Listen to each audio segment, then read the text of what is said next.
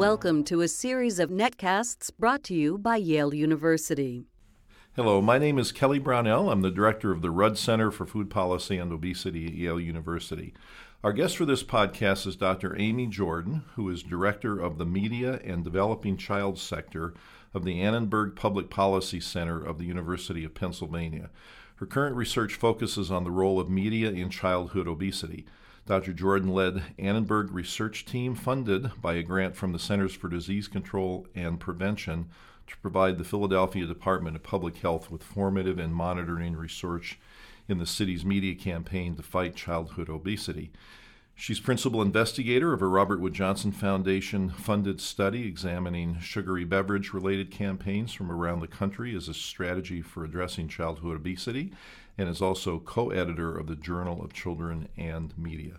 Welcome, Amy. I'm happy to have you here. Thanks, Kelly. It's lovely to be here. So, what's going on in Philadelphia is quite unique and, yeah. and innovative as an attempt to use the media to help address the issue of obesity. Can you we begin by you just telling us what the media campaign is about? Sure. Well, Philadelphia has um, it has a problem with obesity. In in fact, in some neighborhoods in Philadelphia, the rates of childhood obesity reach upwards of seventy percent.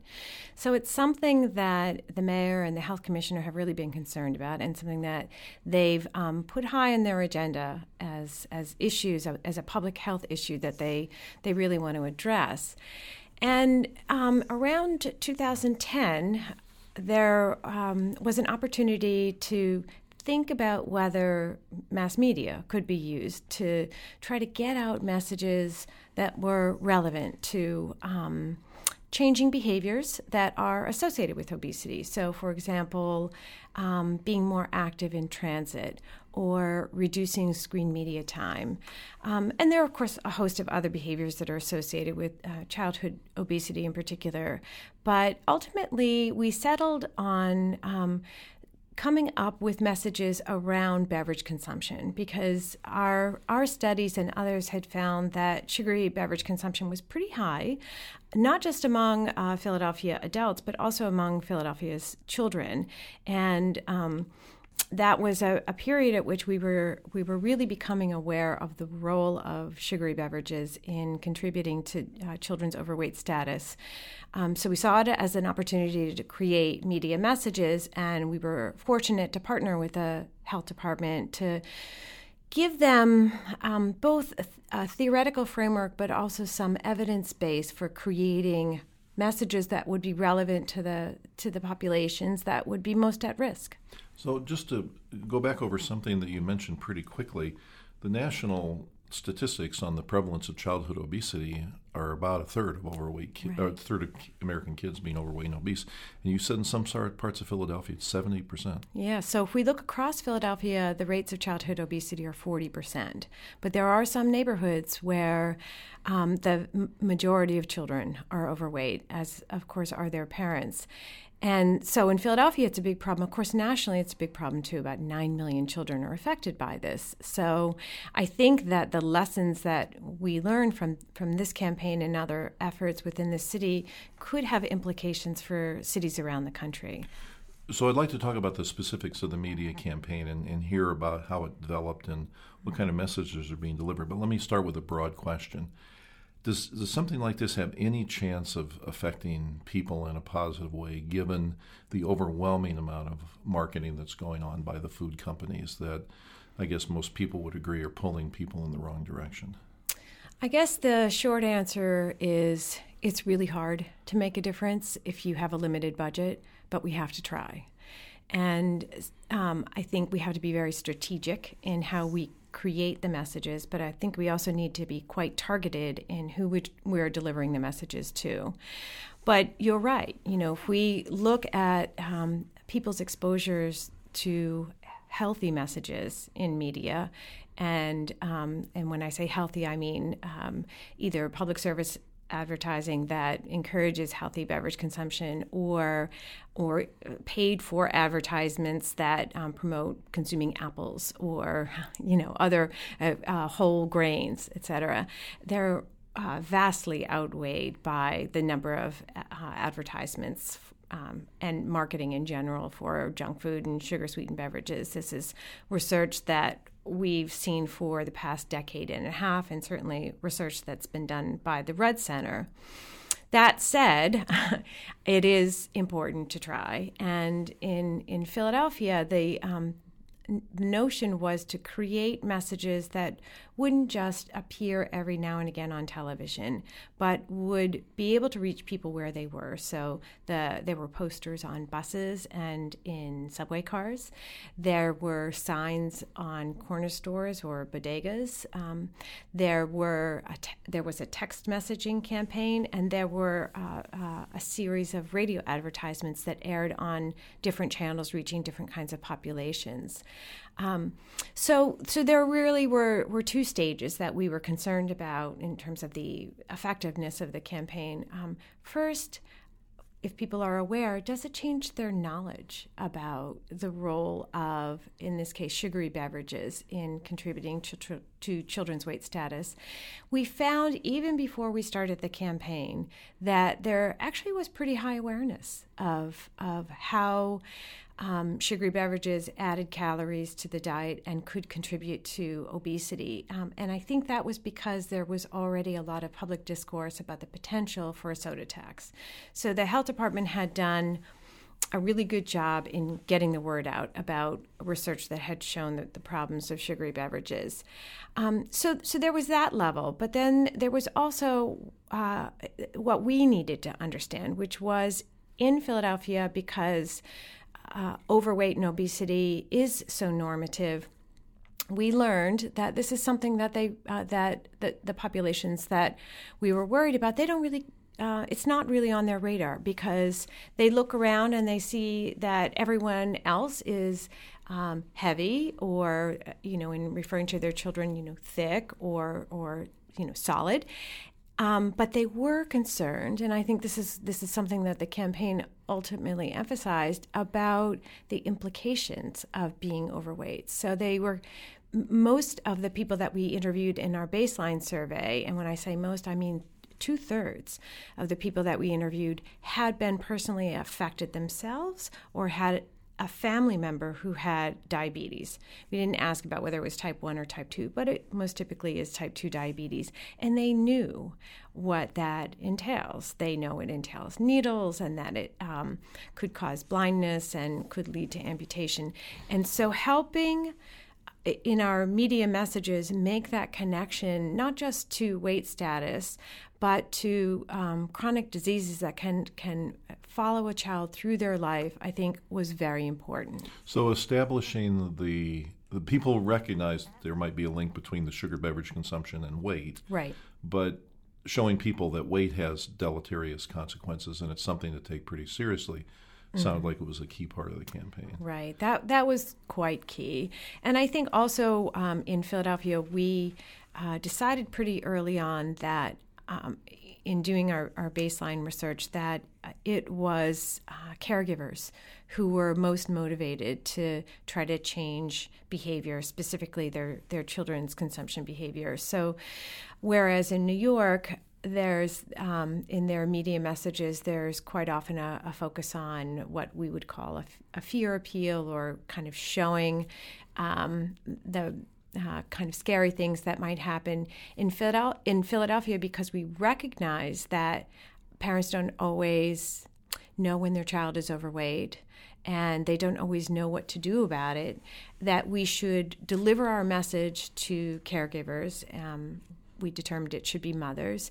and that we should frame the message in a way that um, is not stigmatizing. Because our in our focus group research, we were uh, parents warned us about that in the sense that if we feel stig- stigmatized, we're not going to pay attention to it, but was also empowering. So um, parents may feel guilty for not recognizing that their child is overweight, um, for not recognizing the contribution of sugary beverages to children's weight status, but they also need a message that they can do something about it. And here's what they can do. Well, one nice thing about the work you're doing is that in, instead of the city just moving ahead based on instinct or intuition about what might be best, they engaged with the university, and mm. there's a an empirical basis for moving ahead. You actually collected data that helped form the foundation for the work you did. That's right. So, what sort of messages got delivered in the campaign? Well, I would say the the main message, uh, the main takeaway from our our formative research, our baseline survey, was that um, what motivated people to want to change their children's sugary beverage consumption was that it would make them feel that they're doing something good for their children. And so that was embedded into the television spot that um, ran throughout the uh, 14, 15 months of the campaign. We also um, we also determined that a um, a behavior or a belief that would reduce intention to to cut back on children's sugary beverages is if they felt that their child would be unhappy or that there would be more strife in the home. So we emphasized that that it would be important to recognize that in the ads and that um, we should show children and parents kind of interacting around this and that it doesn't lead to fights, but that actually people can be you know happy when they're changing their the choice of their beverages. Um, so I, there were some other kind of funny things that came out of the baseline research, and I'm not exactly sure where they came from. But one thing that we found, we didn't include it in a message, um, but was that parents believe that if they cut back on children's sugary beverages, that would have, it would improve their sleep. And I can um, understand how they would make the connection between sugar and caffeine that's in soda and, and children's sleep. So that, that could be a potential direction in the future. It keeps coming up in all the studies that we're doing. Oh, that's so interesting. Yeah. So is it too early to know what impact these messages have had? It's not. Uh, we followed the campaign as it ran. Um, we collected um, uh, data every six weeks while the campaign was in the field. So by the end of nine waves of data collection, we were able to establish whether people were exposed to the campaign, uh, whether certain messages affected their attitudes and their beliefs. Um, and then we were also able to make some uh, connections between exposure to the campaign and and behaviors. So we did find that um, more than 70% of Philadelphians, and the Philadelphians that we were most concerned with were uh, caregivers, so parents and other caregivers who have children between the ages of 3 and 16, more than 70% had seen at least one of the messages. And when they saw the message, um, they saw it on average about every other day. So, about half of the days of the month, they were exposed to a message. So, it wasn't super high, but it was enough that they remembered it. And people who saw the campaign were more likely to make that connection between um, consum- excess consumption of sugary beverages and weight status. They did make the connection between um, being overweight and having chronic diseases like diabetes. Um, a couple of the messages we saw an association between exposure to, in particular, a radio ad and um, intention to reduce sugary beverage consumption. And I think one of the most important things that we saw over the course of the campaign was that the longer the campaign ran, the um, greater the intention to reduce children's sugary beverages. Nice. So how how do you make a decision if you have a given budget to do um, media exposure for these? How much to spend on TV versus radio versus you know billboards or placards and buses or whatever happens to be? How do you make those decisions? Well, I think there's a, a couple of factors that go into it. Um, certainly, one has to do with who you want to reach. So, if you have a, a very targeted population that you want to reach, then um, radio is a is a really good way to go because you know um, you very clearly what the boundaries of that radio listening audience are, and you're also able to craft a message that's very specific to that audience. But if you're really interested in reaching a broad swath of the population and creating a message that sticks, um, that stays with people for a long time, then then television is a better way to go. And this is what we found in our research. We would ask people at each wave of data collection um, in the last 30 days, have you seen a television um, PSA that shows? And we would describe the ad. And we found that even when the campaign um, or when that TV ad wasn't running, people said, Yes, I've seen that ad because they remembered having seen it maybe two months ago. We didn't see that kind of staying power with the radio spots. So, you know, it, I think that it just really depends on how large of a population you need to reach, how much money you have, how targeted your message can be. Uh, what do you think the next generation of this is? Let's just say that you were the czar of this in the mm-hmm. city of Philadelphia, and some government agency came along and said, "Well, we're going to put a lot more money into this." What would you do? I would. Um, I would argue that it's really important to make sure that um, we understand the universe of messages that are out there, and this is something that we're doing at the Annenberg Public Policy Center now. Is um, Philadelphia isn't the only community that created public service uh, a, a, public service health campaign related to sugary beverages. There's about two dozen um, audiovisual PSAs that are out there now, and they're all quite distinct. Um, they're meant to speak to different audiences, and now we need to test them. So, just like in Philadelphia, we we uh, tested all along the way to make sure that our messages weren't having unintended effects, we want to make sure that um, all of the communities have the opportu- opportunity to, to do that. But I also think that um, we have a chance now to learn from each other. CDC has been quite proactive in making sure that communities that have created these messages are talking to each other, but I think now we can share the messages with each other. So if we have a message in Philadelphia and our TV spot um, features an African American family and there's a community where the um, population of concern is African Americans, then I think taking this message and appropriating it for that community could be quite effective, cost effective certainly, um, and and could give us a, good insight into what messages are, are best for which populations. I mean, the last thing we want to do is assume that audiences are monolithic, that um, you or I as upper middle class white people are going to be responding the same way as adolescents who live in the inner city. So we we want to make sure that we understand who the audiences are and how they're responding to messages, much the same way tobacco has done.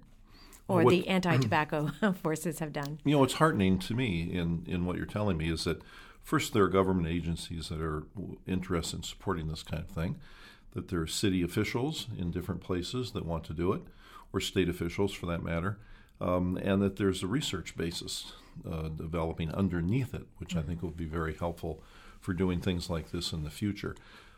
If people want to find out more about the work you're doing in particular, is there a web address they could go to? Absolutely. So, the Annenberg Public Policy Center has a website, and you can certainly go there and learn more about my sector, which is media and the developing child. the um, Philadelphia Department of Public Health, as well, has a website. Um, they call it Food Fit Philly. And they have both their um, public service advertisements, but also uh, our reports, and you can download them there. Good. Well, thank you so much for joining us. Uh, thank you. So, our guest is Dr. Amy Jordan, Director of the Media and Developing Child Sector of the Annenberg Public Policy Center of the University of Pennsylvania.